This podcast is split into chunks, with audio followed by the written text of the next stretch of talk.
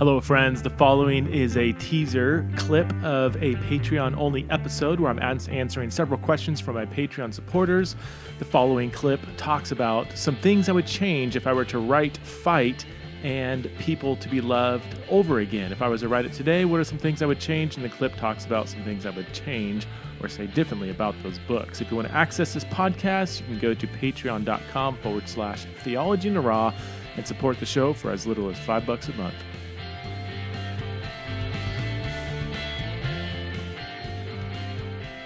You also asked a question. It's been a few years since the publication of Fight and People to Be Loved. Both books, which have been extremely helpful. If you were going to publish new editions of either one today, is there anything you you've learned since they were published that you would change or update now? Yes, there is.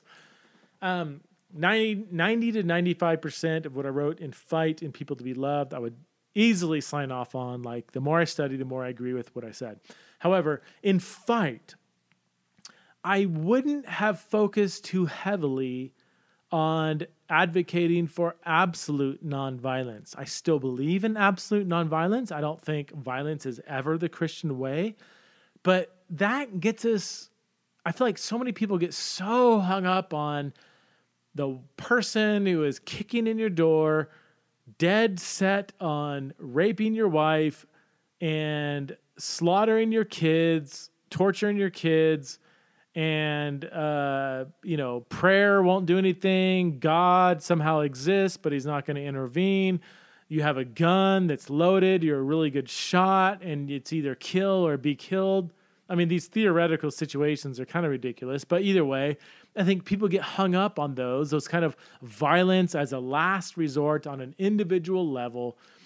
And i i if i were to write fight again i would I wouldn't have focused heavily on that question.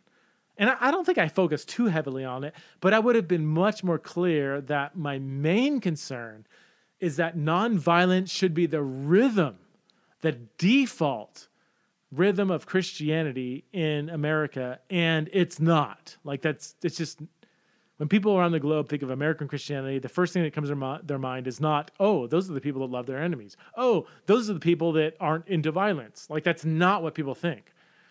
So I would have wanted to just drive home that point even just more clearly than I did. That that my main point is that this this American like militaristic spirit that pervades American evangelicalism or large portions of it is contrary to Scripture. Like I would have I would have I would have not focused so heavily on the minutia and focused more heavily on the general rhythm of Christianity. Um, okay, so that's that's that's what I would have changed about fight. And and again, I don't think I didn't say that. I just didn't don't think I didn't emphasize it enough.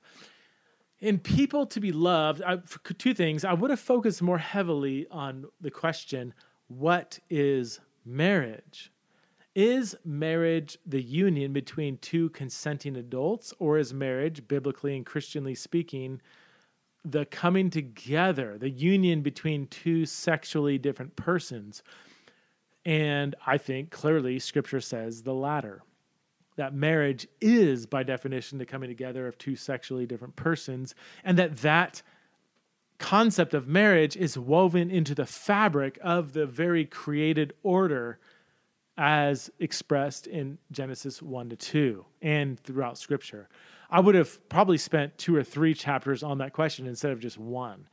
Um, I would have made it a I would have made it more clear that the so-called prohibition passages in Leviticus 18, 20, Romans 1, 1 Corinthians 6, and 1 Timothy 1 are really a distant secondary to this entire question.